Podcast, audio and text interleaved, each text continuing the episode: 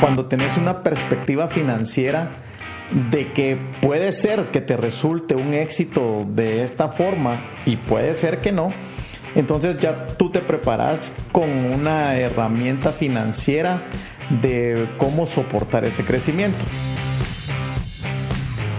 Hola, soy Marcel Barascut y este es MB Podcast.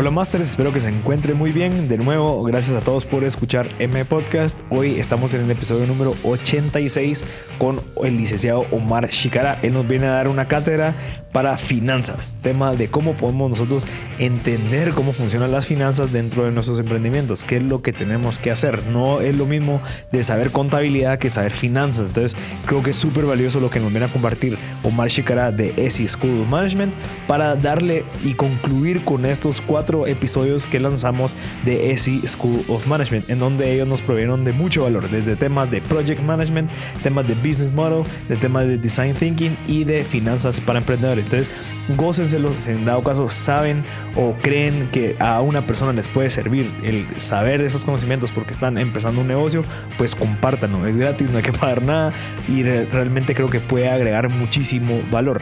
Si en dado caso tienen cualquier duda, me pueden escribir a info.mpodcast.net para yo contactarlos con Omar o con S School Management para que ellos les ayuden en temas un poquito más profundos. En dado caso se quedaron con dudas, me, escriben y ya vemos cómo hacemos para conectarlo y así resolverla. Así que de verdad, gocen este, este último episodio de S School Management. Se vienen muchas, muchas otras cosas, no se preocupen, pero ya damos por concluido esta temporada. Así que disfrútenlo y aprendan muchísimo con Omar Shikara de S School Management.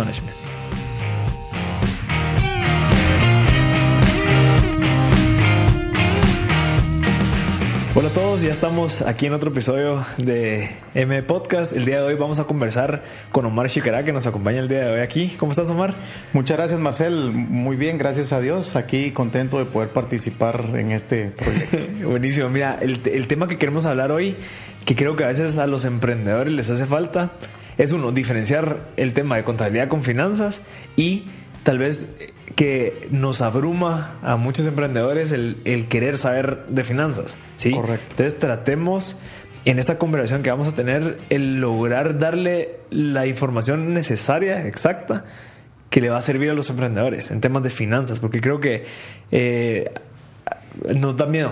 Entonces, quería empezar con que me ayudara a Omar, a contarme cuál es la diferencia entre una contabilidad y alguien que te puede hacer finanzas? Ok. Pues para empezar, la contabilidad es básicamente la información histórica, toda, todo aquel cómputo de las transacciones, de lo que hemos hecho, de lo que ya se ha producido, de lo que ya se ha realizado, y que se presenta de una forma ordenada y, y en estados financieros, etcétera, para que se tomen determinadas decisiones la contabilidad en resumen es un reporte como producto final, un reporte de información que ya sucedió. Las finanzas, por su lado, lo que tienen de diferencia es que, uno, incluyen a la contabilidad, que es información para tomar decisiones, pero segundo, y quizás más relevante, voy a decir no más importante, sino que relevante, es que con las finanzas te proyectas, puedes hacer diseños de expectativas de qué vas a hacer ante determinadas situaciones. Por ejemplo, las finanzas incluye todo el manejo del flujo de caja, que por ejemplo lo que sucede típicamente o, o, en muchas situaciones es de que hay empresas que son rentables contablemente, pero no disponen del suficiente flujo de caja para soportar un crecimiento en su volumen de ventas. Yo uso muchas veces el ejemplo de un amigo mío que logró hacer un emprendimiento, una venta de calcetines muy, muy bonitos, así como los tuyos que tenés puestos ahorita. De payaso. De payaso, sí, un poco. Entonces, este amigo viene y vende dos mil pares de calcetines. Le, no, no sabía si le iban a funcionar, se lo vende a un almacén de prestigio y se venden como pan caliente. Viene el almacén y le pide 100 mil pares de calcetines. No pudo. Entonces, técnicamente se lo comió su éxito. Ahora bien, ¿cómo se relaciona esto con el flujo de caja? Cuando tenés una perspectiva financiera de que puede ser que te resulte un éxito de esta forma y puede ser que no, entonces ya tú te preparas con una herramienta financiera de cómo soportar ese crecimiento. Por ejemplo, puede ser que digas, para el escenario A tengo este plan, para el escenario B tengo este otro y para el escenario C tengo este otro. Asumamos que este que este escenario de crecimiento es el escenario C. Entonces tú ya tenés previsto con un banco el sistema que te pueda otorgar un crédito, pues tal vez de alguna forma más fácil. Ya tenés previsto qué podés poner en garantía para, para un crédito y que pues puedas de alguna forma comprometer con tu cliente que en determinado tiempo le podrías entregar los 100 mil pares de calcetines. Por supuesto, los números los, los estiré un poco para poder hacer mejor el ejemplo, pero eso es un poco de lo que, de lo que sucede típicamente por no manejar el tema de las finanzas per se. Y tal vez aquí creo que otra, otra connotación importante es que la contabilidad, tú como emprendedor, lo que es importante es que las puedas entender, las puedas eh, como, como decimos en el bajo mundo de las finanzas, que las puedas olfatear y que puedas tomar decisiones con esa información. Para que, por supuesto, la gente que te presente la oportunidad, pues te, te sientas tú cómodo de que te está dando la información correcta. Pero mi recomendación acá en términos de contabilidades es que dejes que un, un, experto en contabilidad la prepare, sabiendo tú cómo se lee, cómo se interpreta, pero que al final te sirva de información para que tú tomes tus propias decisiones. Definitivamente, Omar. Yo creo que el, tema de, que tocaste el cash flow, del flujo de caja, es, es algo que alguien que está queriendo emprender probablemente no sabe lo importante que es mantener un flujo de caja constante. Digamos, podríamos elaborar un poquito más del tema de flujo de caja porque eh, yo incluso lo aprendí ya en la práctica, pero nunca lo, lo previne o como que lo logré prever y así yo poder tomar una decisión correcta, decir, bueno, qué productos, qué servicios los que tengo que ofrecer para poder mantener ese flujo de caja. Porque, cabal, o sea, puedo ofrecer un producto o un servicio enorme, pero si me pagan en 90 días, 120 días, ¿cómo va a mantener mi operación los primeros cuatro meses? Exactamente. Entonces, podemos elaborar un poquito qué es lo que tengo que hacer yo para poder tener y entender la importancia del flujo de caja. Sí, entonces te voy a pedir que si lo vamos a profundizar un poco, pero que me des la oportunidad de hablar un par de pasos previos para, para poder hablar ya un poco más del flujo de caja. Lo cual, como, como bien decís, es sumamente importante. Hay negocios que lo más importante es su cash flow, ni siquiera la utilidad contable sino que su cash flow para poder realmente subsistir y, y, ser pues de acuerdo a lo que esperan los inversionistas. Ahora, los primeros dos pasos que te quería eh, compartir es que, número uno, en mi experiencia profesional, eh, he podido apoyar a, varios o a bastantes, a suficientes emprendedores em, de distintas generaciones, pero al final de cuentas hay un, ha habido un elemento común, un denominador común que el 70% de los emprendedores no sabe cuánto quiere ganar, cuánto quiere recibir y cómo va a manejar, en este caso, en, tercera instancia o segunda instancia, su flujo de caja. Pero el primer paso es determinar cuánto se quiere ganar de cualquier negocio que uno haga. El famoso trema. El famosísimo trema, sin importar a qué negocio te metas. Por ejemplo, te puedes meter al negocio de la comida, que es bastante generoso, pero que también son negocios finitos que no necesariamente se pueden reproducir. Sí, escalar, así No necesariamente son escalables, porque de repente pusiste un, tu negocio de, de comida y te funcionó muy bien, pero es dado el, location, dada la, plaza que tú encontraste. O que vos estabas ahí atendiendo. O que tú estabas ahí atendiéndolo y todo, pero no necesariamente eso es escalable porque no tenés las mismas condiciones.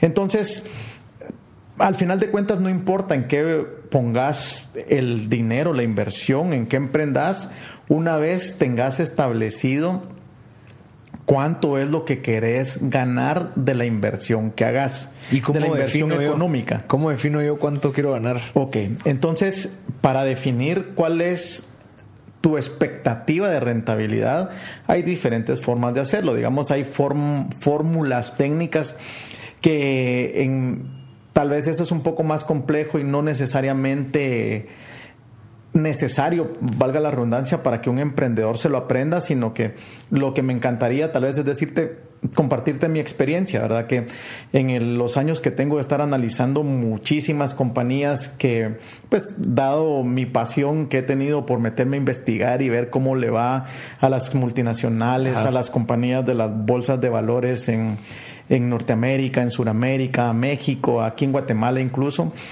te podría compartir, y creo que esto es un dato bien importante, Marcel, que la mayoría de los inversionistas de América, diciéndole América Norteamérica, Centro y Suramérica, lo que buscan encontrar de rentabilidad de sus inversiones en promedio es entre el 10 y el 20%. Esa es como la expectativa de O sea, rentabilidad. ellos dicen, si yo meto un dólar, quiero recibir un dólar con 20 centavos. Si yo meto un dólar, me quiero ganar cada año 20 centavos Por cada dólar invertido. por cada dólar invertido. Ok. Eso es lo que significa el famosísimo Trema. ROE. Ah, el ROE. El ROE, ya cuando hacemos la ejecución se llama ROE. El trema es esa expectativa. Ya. Ten- Tenés razón, tal vez ahí yo cambié un poco el- el- la velocidad de la comunicación, pero eh, eh, la expectativa es trema. Ya cuando se ejecuta en las empresas se llama ROE. Pero entonces el ROE que buscan, en este caso su trema, su expectativa de rentabilidad está entre el 10 y el 20%. Por supuesto que pueden haber picos que hayan muchos que se conforman con 7 y otros muchos que ganan 50%.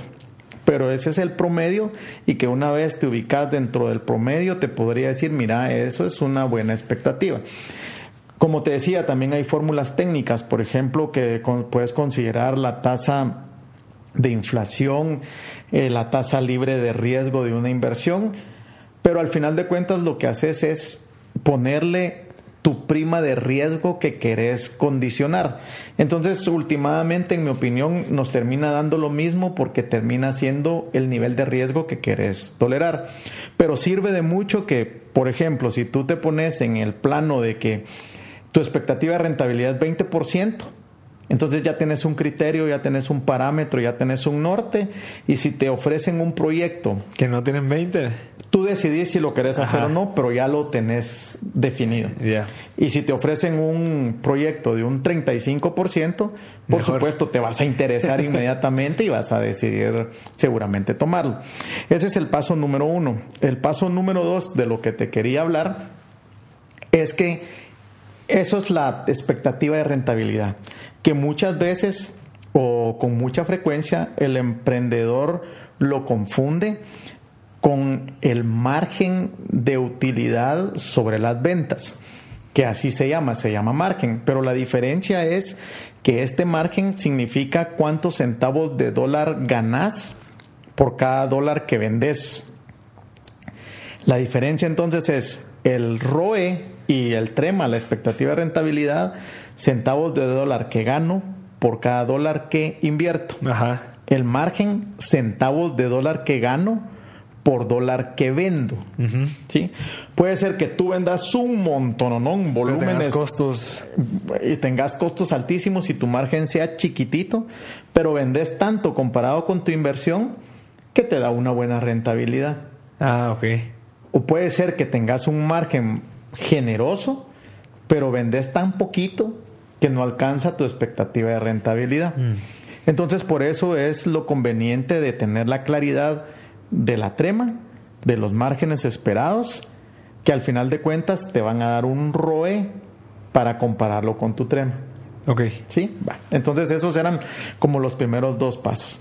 Luego de eso, en las finanzas le llamamos al concepto, tal vez resumiendo estos tres indicadores que hablamos, son indicadores de rentabilidad. Y luego tenemos los indicadores de liquidez, que en este caso, tal vez para hacer el, espectro más amplio del tema, nos vamos a referir al flujo de caja. La importante del flujo de caja es que seas rentable o no contablemente, como te decía hace un momento, hay negocios que funcionan o que se favorecen mucho con la administración del flujo de caja. Ahorita me voy a ir tal vez un poco extremo, pero pensemos en el negocio de Amazon. Tal vez has escuchado algo vos al respecto, pero resulta que Amazon te vende un producto que no dispone en su inventario. Te lo entrega el proveedor sin que tú le pagues al proveedor, sino que le pagaste a Amazon. Ese dinero que le pagaste a Amazon, sin, seguramente Amazon se lo pagará a este proveedor en 60 días. ¿sí? Entonces, además de que en medio de la transacción ganó algo, tuvo la posibilidad de administrar ese flujo de caja durante 75 días. Entonces, ya cuando lo pones en N transacciones, que son ventas de billones de dólares, entonces tiene un poder de, flujo de, caja importantísimo, ¿verdad? Que no necesariamente le impacta en su de forma negativa, sino que por el contrario, ¿verdad? Le impacta de forma positiva porque lo puede utilizar para muchísimas cosas y es algo que ya es continuo. Sí. Sí, entonces, por ejemplo, ese es un escenario, pues, de un, un caso de mucho éxito, que no todos los negocios funcionan igual, pero digamos que este tiene una gran ventaja porque tiene un cash flow sumamente poderoso. Ahora bien, como hablábamos hace un momento, también hay negocios que durante seis meses, por ejemplo, no van a generar el suficiente flujo de caja. Dicho de una forma más técnica, que su ciclo de conversión del efectivo es tan estresante, voy a decir, que lo que demanda es que los socios le pongan más ficha o que ya el emprendedor tenga establecida una línea de crédito de cómo lo va a financiar para poder seguir operando.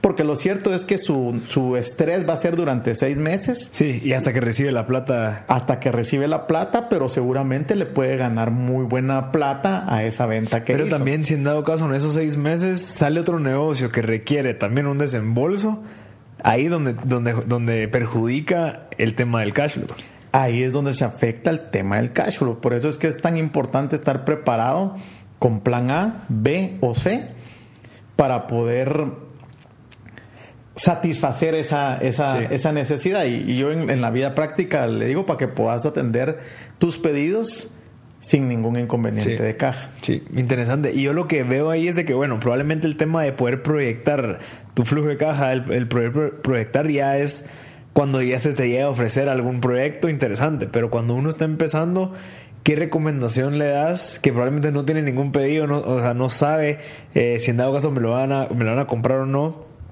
¿Recomendarías tal vez tener ahorros, sacar un préstamo, eh, pedir inversión ni siquiera antes de empezar? ¿Cuál sería el, primer tip que darías ahí? Sí, es típico el, el, el caso que, el escenario que planteas y por supuesto que ni en los emprendimientos ni en las empresas ya establecidas puedes garantizar que lo que estás trazando como metas, objetivos, etcétera, se vayan a poder ejecutar.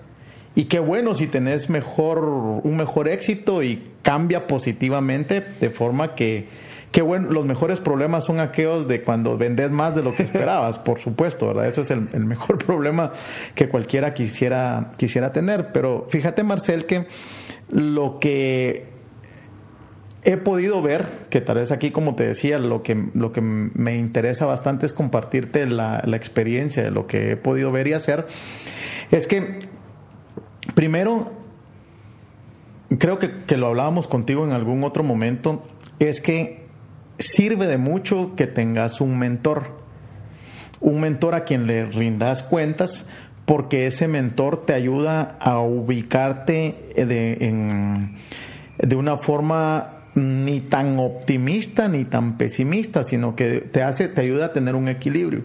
Y eso permite que tus decisiones sean más acertadas. se sale un poquito del contexto financiero per se, pero en la práctica mi primera recomendación para cualquier emprendedor es que tengan un mentor, porque ese mentor les va a ayudar a ponerse a ubicarse en la realidad. Sí. Muchas veces lo que ha pasado cuando me han buscado a mí algunos emprendedores es que no tuvieron un mentor y se pusieron románticos y se fueron muy agresivos, muy optimistas y no se dio y, no se lograron las ventas o se pusieron muy pesimistas y se los puede estar comiendo su éxito y entonces hay que salir a el segundo escenario es el mejor verdad porque que tengas que vender más que bueno. Pero cuando te pasas de optimista entonces el problema es que te quedas con compromisos para pagar cuentas que nunca disfrutaste o que nunca vendiste etcétera. Entonces la primera recomendación es tener un mentor que te ayude a poner los pies en la tierra y que tus expectativas sean más razonables. También agregándole un poquito a esto, va a pasar que un mentor normalmente te va a poder orientar y decir, mira, pero ¿por qué crees que vas a vender 200 mil unidades? ¿De dónde te lo sacas? Ah, no, es que mira, entonces ya se, ya Yo juro que existe. Sí, ya, ya, el mentor identifica que te estás poniendo romántico, como te decía, y entonces seguramente te va a decir, mira, pero ¿qué dicen los mercados? Hagamos un estudio de mercado, invertirle algo al estudio de mercado e invertirle unos miles de quetzales al estudio de mercado te va a permitir ahorrarte un montón de miles de pérdidas que puedas tener en el futuro. Ahora, en cuanto al tema de, cuánto pudieras tener invertido, seguramente va a depender del nivel de necesidad que requiera tu negocio. Sin embargo, también hay, una práctica muy importante, creo yo, que siempre es bueno diluir, o en, o en lo que yo he podido observar, diluir la inversión de patrimonio de los emprendedores con un, con un banco que apoye financieramente tu proyecto. Digamos que ahora afortunadamente está bastante más eh, accesible los créditos para microempresas, para empresas pequeñas, etcétera, y los bancos tienen bastante más apertura a poder financiar proyectos. Mi sugerencia también ha sido que los emprendedores busquen estas posibilidades por dos razones. Número uno, mm, eh, comparten el riesgo de la inversión con, con el sistema financiero. Y número dos, al compartir ese riesgo también te aseguras un poco más de que tenés otra vez al punto uno de que estás poniendo los pies en la tierra, porque si el banco te dice, mira, no te, no termino, justifícame esto, ajá, y no se lo puedes justificar, lo más probable es que haya una realidad ahí que no estás viendo, entonces eso también contribuye a que tu negocio vaya sobre una mejor, con, con una mayor seguridad de éxito, ¿verdad? Ok.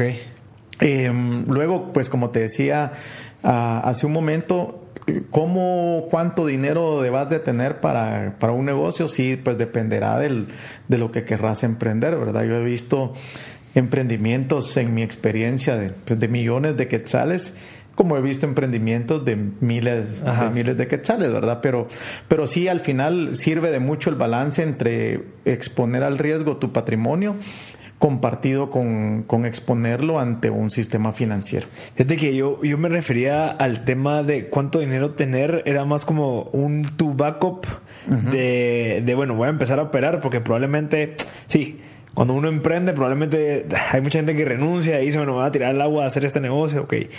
Yo lo que he recomendado, que espero que, lo compartamos o, que es lo que tú pensás, es que saque un presupuesto de cierta manera, cuánto es lo que necesita vivir esa persona durante cada mes y multiplicarlo por seis o por siete. Sí, esa es una práctica bastante útil. Básica. Marcel, es básica, es, como de las primarias, voy a decir.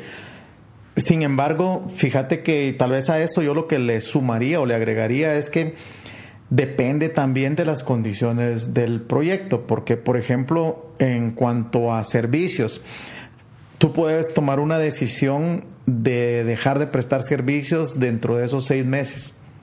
Ok. Y entonces provisionaste un capital suficiente para, como decimos aquí en Guatemala, para aguantar esos seis meses Va, los aguantaste, decidís ya no sigo porque no estoy generando nada, lo dejas ahí y ahí se terminó todo. Pero hay otras circunstancias donde no puedes hacer eso.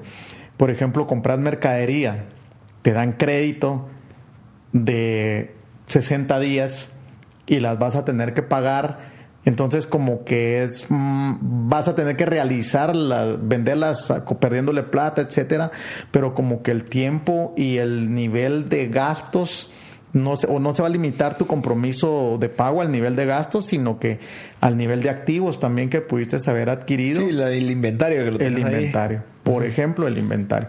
Entonces, sí, efectivamente es una práctica útil, recomendable, estoy de acuerdo contigo, al menos tener suficiente cash flow como te decía, tal vez no, me refiero yo al, a tu patrimonio expuesto, sino que tengas la suficiente disponibilidad de cash flow, sea como sea la forma en que lo vayas a obtener, ya sea de tu patrimonio 100% o combinado con, con el sistema financiero, que te tolere por lo menos esos seis meses, un año quizás de operación, porque también lo que es cierto es que muchos negocios no ves el resultado en seis meses.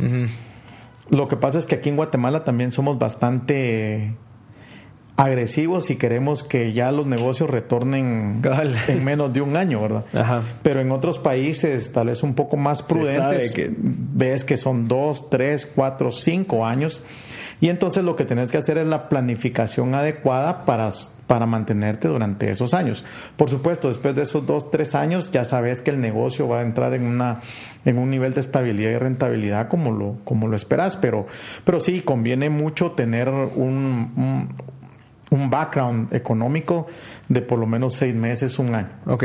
Mira, eh, otra cosa que interesante que, que, me gustaría saber es, bueno, o sea, cuando me decís prepararme financieramente, para preparar mi proyecto financieramente, ¿qué, ¿cuáles son las cosas o el checklist que yo debería hacer para decir, bueno, sí, probablemente ya en mi análisis, ya en mi estudio, ya en el esfuerzo que yo hice, el due, el due diligence.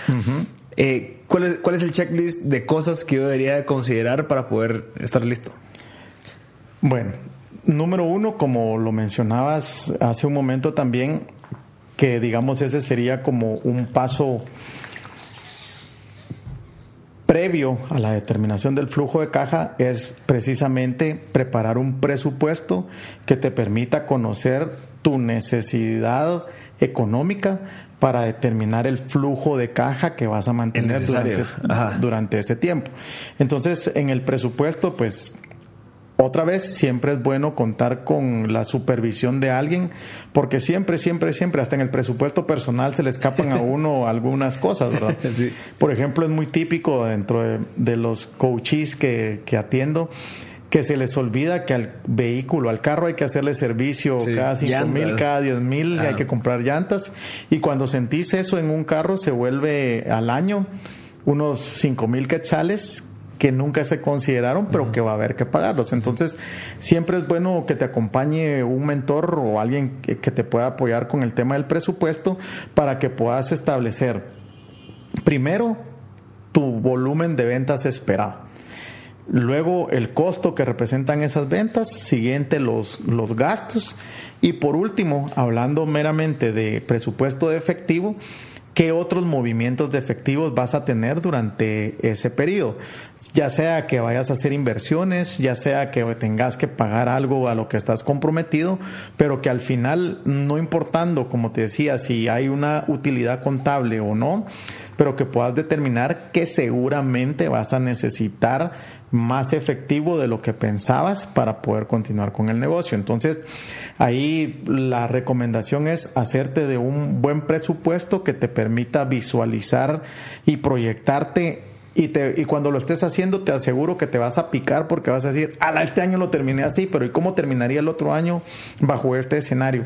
¿Y cómo terminaría? Y entonces eso ayuda un montón a tomarse esa sensibilidad, esa conciencia de que el negocio no necesariamente es como lo pensaste de origen, sino que te va a dar otro ritmo. Probablemente sea un buen negocio, pero te va a dar un ritmo distinto al que tú habías pensado desde el origen. Luego de eso, creo que es importante que puedas hacerlo de dos o tres formas, en el sentido de que sea un optimista, un pesimista y un intermedio para poder ubicarte en el contexto y poder compartirlo con, como te decía, con, con alguien que te ayude a supervisarlo, porque luego que ya lo tenés modelado con dos o tres escenarios, lo importante es que cuando ya estás operando, puedas ir revisando que se están cumpliendo las cosas como lo tenías previsto. Por ejemplo, vendiste más de lo que esperabas. Qué buenísimo, pero lo que tú decías, estás dando crédito de 60 días, ups, necesito el doble de, de, cash flow para poder seguir operando, porque si no en dos meses no puedo pagar mis cuentas. Entonces, la revisión de la ejecución mensual, al menos mensual, es vital también para que te puedas ir desplazando adecuadamente dentro de tu modelo financiero. Ok. Y eso obviamente nos ayuda a entender una vez entendido tal vez la parte del presupuesto, la parte del de, cash flow, también nos estoy seguro que el, tema financiero bancario te exige una proyección. Sí. O sea, te exige, bueno, según las tendencias que usted encontró, la estudió o analizó, necesito saber cuánto va a estar vendiendo cada mes, el crecimiento que va a tener, qué es lo que va a tener que estar haciendo. Esa información, ¿cómo la consigo si nada más estoy empezando?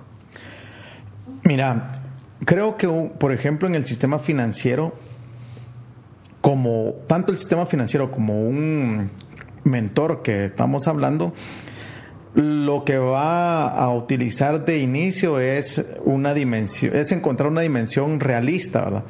Supongamos que es un proyecto de algo que no existe experiencia. Ajá.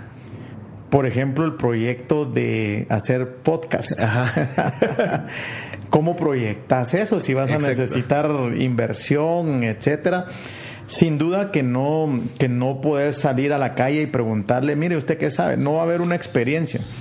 Pero lo importante es que tenga una razonabilidad de lo que, de lo que vas a hacer. Por ejemplo, podría ser que un mercado importante para, para un negocio de podcasts sea, mm, no sé, se me ocurre de repente las cámaras. la Cámara de Industria, la Cámara de Comercio, y entonces ese es un segmento de mercado muy específico que tú podés incluir dentro de tu plan, que al final de cuentas el presupuesto no es más que el plan estratégico puesto en números. Ok. Pero entonces ese segmento de mercado es parte de tu plan. Ya. Y ya decís, una población específica, sabes cuántas hay. Sí. Entonces yo por lo menos si me, si me lo decís, yo no te voy a creer que el primer mes le estés vendiendo a la todas. A todas las cámaras. Ajá. Vas a empezar con tres. Vas a empezar con uno. O con una. y ni siquiera el primer mes. ¿Cuánto tiempo toma ser un cliente, Marcel? Ajá. Así, pues qué bueno si tenés, si tenés todos los contactos, si tenés el know-how, te vas a ir más rápido, pero no tenés a no todos en un mes. Ajá. Y no siempre es así.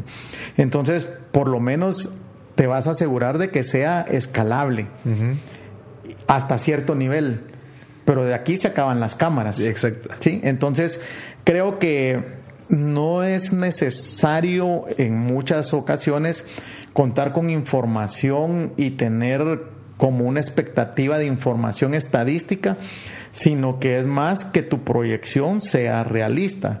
Como te explico, yo sé, yo sé nada de negocios de podcast. Yo soy inexperto en eso, pero lo que sí creo o estoy seguro y convencido es que 50 clientes en el mes uno no es cierto. sí, entonces el, banco no te lo va, no te lo va a aceptar. Entonces la recomendación es poner tu plan lo más realista posible y que ese plan traducido a números se llama presupuesto. Sí. Pero sin duda también el, todo el sistema financiero y cualquier mentor te va a pedir el plan estratégico. Se inicia diciendo, tráeme el perfil de tu negocio. Entonces escribime en tres hojitas el perfil de tu negocio.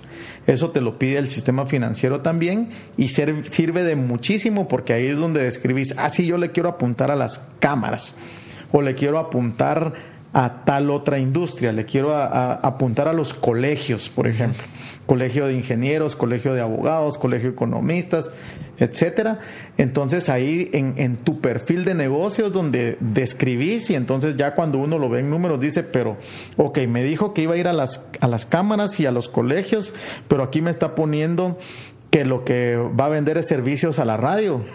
Entonces, eh, creo que lo que lo que sirve de mucho es ponerse en la, en la, en la realidad y tener esa conciencia de que cuando un lector, un, un stakeholder lo reciba, tiene que ser congruente una cosa con otra. Entonces eso te da también bastante más certeza de la probabilidad de tu éxito. Mira, Omar, ahí también entra una parte bien interesante que al obligarme a mí a hacer ese tipo de cosas me hace ver que tal vez no necesito tanta plata. O sea, porque si yo voy con un banco tengo que saber cuánta plata necesito y por qué. Ya, que a veces uno, o sea, que yo he visto en proyectos, incluso en temas de emprendimiento, donde sí quiero 100 mil dólares, pero ¿para qué?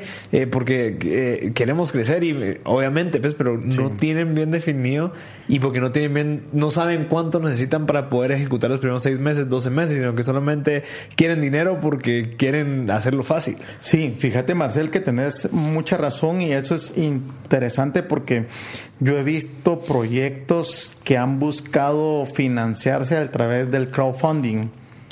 Por ejemplo, hay, hay, un, hay un website que se llama Indiegogo. Indiegogo, ajá. Y, y pues eh, he visto algunos casos, pocos la verdad, pero he visto algún par que no han tenido el suficiente éxito por la razón que me describís, de que, bueno, es que necesito 25 mil dólares. Pero, ok, pero ¿y de dónde se van a ir? Ajá, en la operación. Ah, entonces nadie, nadie los acepta. O sea, creo que ninguno de nosotros con sentido común va a decir, ah, sí, le voy a regalar o le voy a apostar a este negocio si no tengo como la sensibilidad de que lo que me está diciendo tiene un sustento. Exacto. y eso te obliga. Y eso te obliga a hacer un trabajo más serio, más responsable, y ni siquiera para los demás, para vos mismo como emprendedor. Sí, yo, yo en mis clases recomiendo mucho que, que la gente empiece al menos a cuestionarse o a preguntarse los temas de este análisis externo PESTEL. Que es qué es lo que está pasando en el, ámbito político, qué es lo que está pasando en el ámbito económico, legal, tecnológico, todas estas. Pero no ser una investigación tan, tan deep, pero al menos saber qué es lo que está pasando en la industria a la que quiero entrar. Que eso no lo hace mucha gente. Que incluso hay gente que como no sabe, como no, no investiga y no sabe, no sabe que ahí hay una empresa del gobierno o el gobierno ya tiene una iniciativa que está haciendo algo, pero como ellos quieren hacerlo por su parte y no lo investigan, están matando, o sea, están matando tiempo cuando uno se podría involucrar con el otro para ayudarlo, ya, y no quitarle chance al otro, sino que no, ya lo está haciendo el gobierno, el sector público, métete a ver cómo está funcionando, mira lo que están haciendo ellos, y a base de eso, vos sacas un producto, un servicio que se acople. Pero eso te obliga también a, bueno, ¿qué es lo que está pasando? Fíjate, Marcel, que hace unos días platicaba con una persona, compartíamos algunos escenarios y hablábamos de un empresario que ha tenido mucho éxito y que de repente algunos de sus negocios los ha hecho porque ese día se levantó y pensó que vio una necesidad ahí sobre el bulevar que está allá afuera y se dijo, ah, sí, aquí van a necesitar tales y tales cosas antes del 2021, entonces yo lo tengo que hacer de una vez. Y decidió, no analizó, decidió, se metió y le fue súper bien. Por supuesto que también hay muchos negocios que haces con tu gut feeling. Que no tenés ni siquiera el tiempo de hacer todo el research, de ponerte a hacer el análisis pestel y todo. Pero la diferencia ahí es que eso implica un nivel de riesgo. Sí, alto. Altísimo. Ajá. Si estás dispuesto a jugártelo, pues dale viaje. Y tenés con qué jugarlo. Y tenés con qué jugártelo, dale viaje. Pero si, si no lo tenés y no estás dispuesto a jugarte riesgos tan altos, que lo más recomendable es que sea un riesgo controlado, pues entonces conviene que hagas la cantidad de análisis necesarios para, para poder encontrar el balance. Exacto. Por supuesto que otra vez, ¿verdad? Es una asociación entre rentabilidad y riesgo. Sí. A mayor riesgo, menor rentabilidad, etcétera. No, al revés, ¿o no? A mayor riesgo, más rentabilidad. Más rentabilidad, perdón, perdón. menor riesgo, menor, menor riesgo, menor rentabilidad. Entonces, el, el, el, caso es de que sí, efectivamente habrán negocios que, se, que funcionarán así. Por ejemplo, como decimos, ¿verdad? El, chino de la tienda no deberá de hacer todos estos análisis, pero qué bueno que los pudiera tener porque te aseguro que encontrará oportunidades, de maximizar sus ganancias si hiciera todos estos análisis financieros o estas prácticas financieras. Ni siquiera voy a decir análisis financieros, sino que prácticas financieras y de ponerse en un entorno. Mira, yo he visto también em, empresarios, emprendedores que se han ido profesionalizando conforme han tenido éxito. Por ejemplo, he visto emprendedores que probablemente en un su perfil académico no, no es tan, tan alto, pero que luego de una trayectoria me están pidiendo que les explique cómo invertir en la bolsa de valores.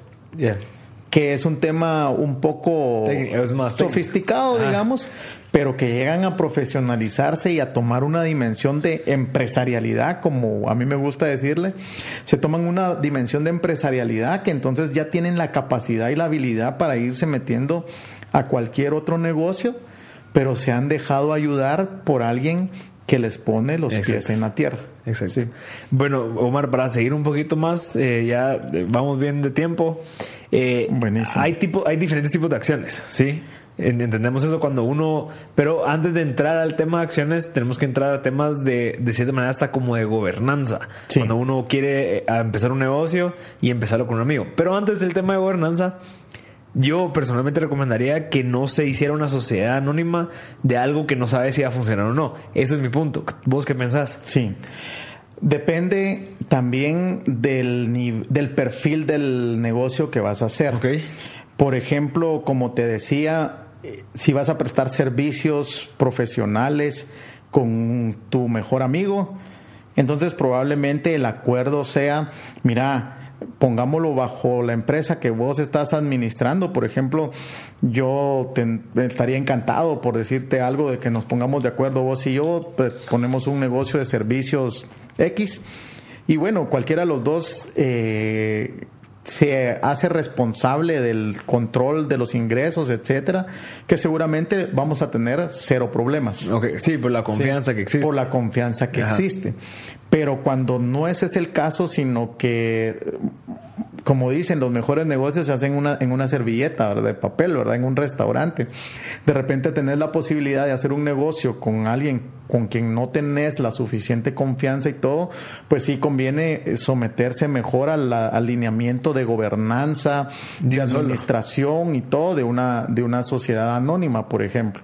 Entonces creo que también depende de los escenarios basados en el tema de la confianza que podrás tener yo tendría la confianza en que si hacemos, como te decía, un negocio contigo, me digas, mira, vamos a hacer una sociedad anónima, vamos a hacer, eh, vamos a, someternos al régimen de pequeño contribuyente. No sé, no, no, no tendríamos que ver el negocio per se, pero que vas a tener la suficiente profesionalidad para administrarlo. Exacto.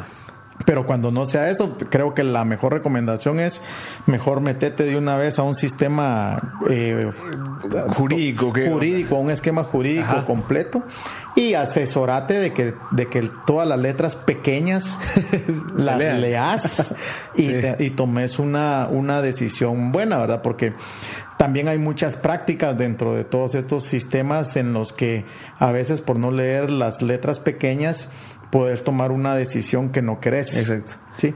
Por ejemplo, eh, y metiéndonos un poco al tema ya accionario, por ejemplo, em, pudiera ser que como somos amigos e hicimos una sociedad anónima, entonces está bien, 50% de acciones para vos y 50 de acciones, 50% de acciones para mí. El problema con el que nos encontramos ahí es que somos buenos amigos y todo, pero pensamos distinto queremos tomar una decisión en la que vos pensás blanco y yo pienso negro, pero como ambos tenemos 50% no hay decisión. Entonces lo recomendable ahí es que uno de los dos va a tener que tener un porcentaje mayor para poder decidir. Si no, nos vamos a quedar entrampados en que no vamos a poder decidir cuando no estamos de acuerdo. ¿Y cómo, cómo se decidiría quién es el que tiene 51 y quién 49? Es otra vez basado en mi, en mi opinión y experiencia, voy a decir. Creo que es basado en un cierto nivel de confianza en la que si yo considero que vos sos el que mejores... O más conocimientos tiene. Mejores capacidades, pero no por capacidades humanas, sino que el know-how sos vos el que lo tiene, debería yo de apostarle a que tengas la mayor participación. Por supuesto, eso va a implicar que si vamos 60-40, vos tengas que poner el 60% del capital y yo el 40%. Pero si por el contrario, tú tenés el know-how, pero solo tenés 20 y yo tengo 80, entonces agárrate porque voy a tener que ser el que tome las decisiones. ¿Sí? También tiene que ver con la disponibilidad financiera. Financiera, porque yo soy quien más está exponiendo el riesgo. el riesgo. Correcto. Perfecto. Y hay diferentes tipos de acciones. O sea, está el, el tipo de acción en donde yo no sé si eso se funciona aquí en Guatemala, pero hay tipos de acciones donde yo no puedo tomar decisiones y hay tipos de acciones en donde sí, eh, pero hay unas que sí me dan plata, pero hay otras que, incluso creo que no tienen utilidades. ¿Cómo, son? Cómo sí, sí, fíjate que en Guatemala funciona. Eh, digamos que es una estructura eh, natural, normal. lo que sucede es que tal vez no, no es común pero hay acciones preferentes y acciones comunes. Eso. Las acciones comunes son aquellas que tienen derecho a voz y voto. Ajá. Las acciones preferentes son aquellas que tienen derecho a voz, pero no necesariamente a voto. Okay. Entonces eso quiere decir que puedo opinar, puedo reclamar, pero no voy a poder decidir. Ya. Ahora la diferencia es que usualmente las acciones preferentes tienen un dividendo fijo garantizado. Okay. Eso quiere decir, podría suceder que la empresa tenga pérdidas y que de cualquier forma el accionista preferente reciba un porcentaje de, dividendos, ah, de, dividendos fijos garantizados. Por ejemplo, un 10% sobre el capital que tiene invertido recibe 10% de dividendo fijo garantizado. Si tuvo pérdida. Aunque haya tenido pérdidas. Y si tuvo miles de ganancia, igual recibe el 10%. El 10%. Y el spread es para los accionistas común. Ok.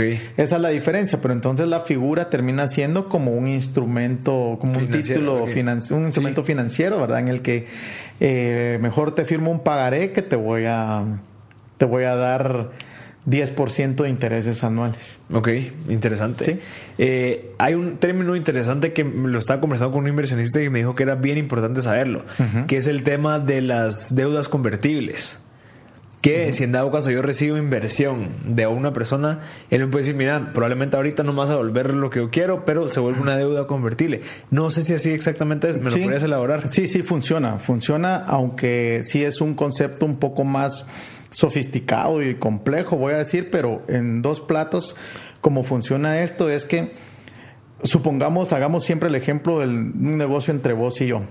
Entonces, al final, tú tenés el know-how de la empresa de podcastes y yo quiero aportar una cantidad de dinero. 10 millones de dólares. Sí, 10 millones de 100 mil quetzales. Ajá. Pero entonces, eh, lo que acordamos, digamos, dentro de nuestros dentro de nuestras condiciones, dentro de nuestros covenants, es que yo voy a poner 100 mil quetzales y sobre esos 100 mil quetzales me vas a pagar el 10% de intereses durante el primer año. Pero si llegamos a cierto nivel de rentabilidad gracias a tu know-how, entonces me vas a pagar de vuelta esos 100 mil quetzales. Pero si no llegamos a ese nivel de rentabilidad, sino que al siguiente escalón, siempre gracias a tu know-how, lo que va a suceder es que ese, esa deuda se va a convertir en acciones. En acciones para mí. Entonces tú te comprometes conmigo a que en dos años esa deuda va a ser acciones para mí y entonces yo me voy a tener que, me voy a poder involucrar de forma más directa en la administración del negocio, no para operar, sino que digamos, como tomador de decisión, porque durante los primeros dos años te dejé la administración completamente y solo te presté plata. Pero si no, yo sí me quiero meter porque confío en este negocio, Marcel, confío en vos, confío. Entonces pongámonos de acuerdo y te doy 100 mil, pero si funciona de opción B, dentro de dos años tengo acciones. Ya, ok. Sí. Y eh, había otra, otro tema que es, si en dado caso yo metí 100 mil ahorita, Sí. pero tres meses después entra otro inversionista eh, y mete un millón de dólares, ¿qué pasa con esa, esa, de- esa deuda convertible que está ahí? Sí, bajo ese escenario, el tema es que si tú metes a un inversionista que mete un millón de dólares y tu capital hoy es de 100 mil dólares, voy a decir, te comió toda tu empresa porque tiene el 90% o el 80%, voy a decir. Vos tenés el 10%, yo tendría la oportunidad dentro de dos años de que fuera mi 10% Ya. sin la certeza de que se ejecute. Pero primero este inversionista debería de conocer que tenés este, Sí, este covenant ajá. establecido, esta condición de que en determinado tiempo yo puedo ser también in- inversionista, pero pensemos en que el tercer inversionista mete también 100 mil dólares. Entonces- Entonces lo que va a pasar es que dentro de dos años vamos a hacer tres de a 100 mil dólares, cada uno tendrá el 33% de participación en la sociedad. Ok. Bueno, Omar, para ir terminando, ¿qué consejo le das a la gente? O sea, ¿qué, qué crees que es lo clave? Sí. Que le puedes decir, Sí. mira, esto es lo... De toda la plática que acabo de decir, eso tienes que saber para emprender. Sí, te, te voy a tal vez resumir un poco la plática. Número uno, que conozcan su expectativa de rentabilidad. Eso es clave para poder decidir, me, me meto o no me meto, porque eso me da un, un nivel más de confianza en que lo que voy a hacer es negocio. Y si no llega, no es un negocio, ¿para qué me voy a meter? Número dos, que diferencien plenamente lo que es la rentabilidad y los márgenes de ventas. Número tres, que hagan un presupuesto profesional, voy a decir, pero no porque tenga que ser obligadamente con un técnico experto, sino que le metan el suficiente criterio para preparar ese presupuesto que al final de cuentas le determine la necesidad de su efectivo. Punto número cinco es que, dado esa eh, planeación de efectivo necesario, puedan determinar sus opciones de obtención de recurso financiero con un plan A, un plan B, un plan C, que pues los puedes tener establecidos y en el momento necesario ejecutarlos. Ok. Y por último, que tengan un mentor, que realmente eso ayuda muchísimo, muchísimo, muchísimo a poner los pies en la tierra Alguien que ya se tropezó. alguien que ya se tropezó o que vio 25 tropiezos y te puede decir, mira, 25 les ha pasado eso. Entonces no, no lo hagas así. Y pues creo que tal vez en resumen esos son los, Perfecto, los Omar. consejos que les puedo dar a cualquier emprendedor que mm, va de nuevo, ¿verdad? Creo que siempre la- el paradigma es que como soy emprendedor no sé, pero yo creo que, que cuando te vas a meter a un negocio, el mejor para conocer el negocio sos, sos vos que tenés la propiedad de lo que estás haciendo. Sí, y también me gustaría agregar de que también la parte de la educación hay que buscarla. El tema Sí. de que, bueno, yo sé que me hace falta en temas de finanzas, hay maestrías de finanzas, hay cursos, o sea, hay diplomados. O sea, no solamente eh, confiemos en que como soy emprendedor no tengo que saber y, y yo salgo en el camino, no. O sea, es mejor tener una mochila con buenas habilidades que ir caminando ahí en una aventura en donde no tenés las habilidades necesarias. Exactamente, Ajá. sí, el, conocer la empresarialidad es importante, man. muchísimo, muchísimo, y, y lo y es muy probable que en la primera ocasión no alcances lo que esperabas, Exacto. pero vendrán más oportunidades, pero si son educadas esas oportunidades, si estás educado y profesionalizado cuando te llegan las oportunidades, son más probables las condiciones de éxito. Perfecto, Omar. ¿En ¿Cómo te pueden contactar en LinkedIn? No sé si tenés. Gracias, sí, Omar Chicará, o Ok. Chicará. Eh, estoy en LinkedIn, eh, con mucho gusto, ahí cualquier cosa estoy para servirles. También pues eh, ahí, están toda, ahí está toda mi información de contacto, me pueden escribir y, Buenísimo. y ahí estamos. Te lo agradezco, Omar. Feliz día. No, a las órdenes, gracias por la invitación, éxitos en todo, Gracias, Marcelo. Omar.